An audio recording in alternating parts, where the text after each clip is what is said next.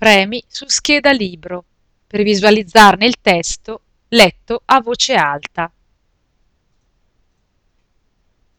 De Marchi Vichi La trottola di Sofia Biografia Emozioni Romanzi di formazione Società Storia Storie di ragazze e ragazzi da 11 anni e oltre.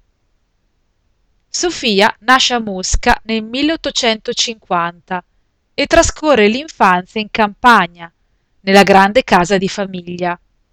I genitori, severi e distaccati, lasciano a governanti e tutori il compito di prendersi cura dei loro tre figli.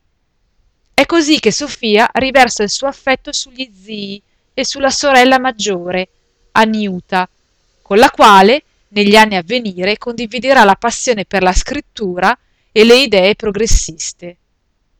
Fin da bambina dimostra una forte predisposizione per la matematica che coltiva grazie alle lezioni private. Il suo sogno è frequentare l'università, in Russia vietata però alle donne.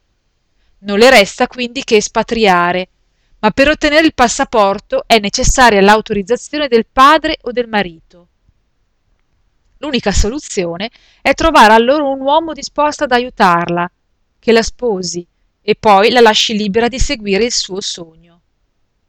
Contro il volere del padre, sposa così Vladimir Kovalevsky, un giovane le cui idee rivoluzionarie lo portano a battersi per i diritti delle donne e, a 18 anni, Sofia diventa la signora Kovalevskaya. Finalmente può trasferirsi prima a Heidelberg e poi a Berlino, dove studia con Karl Weierstrass, il più importante professore di matematica dell'epoca. Colpito dalle spiccate doti dell'allieva, la sostiene fino alla laurea, che Sofia ottiene con lode nel 1874. Rientrata in Russia, trova nuovamente sbarrate le porte dell'università, dove non le è permesso mettere a frutto il suo talento insegnando. Sarà l'Ateneo di Stoccolma ad accoglierla, non senza l'opposizione di docenti conservatori.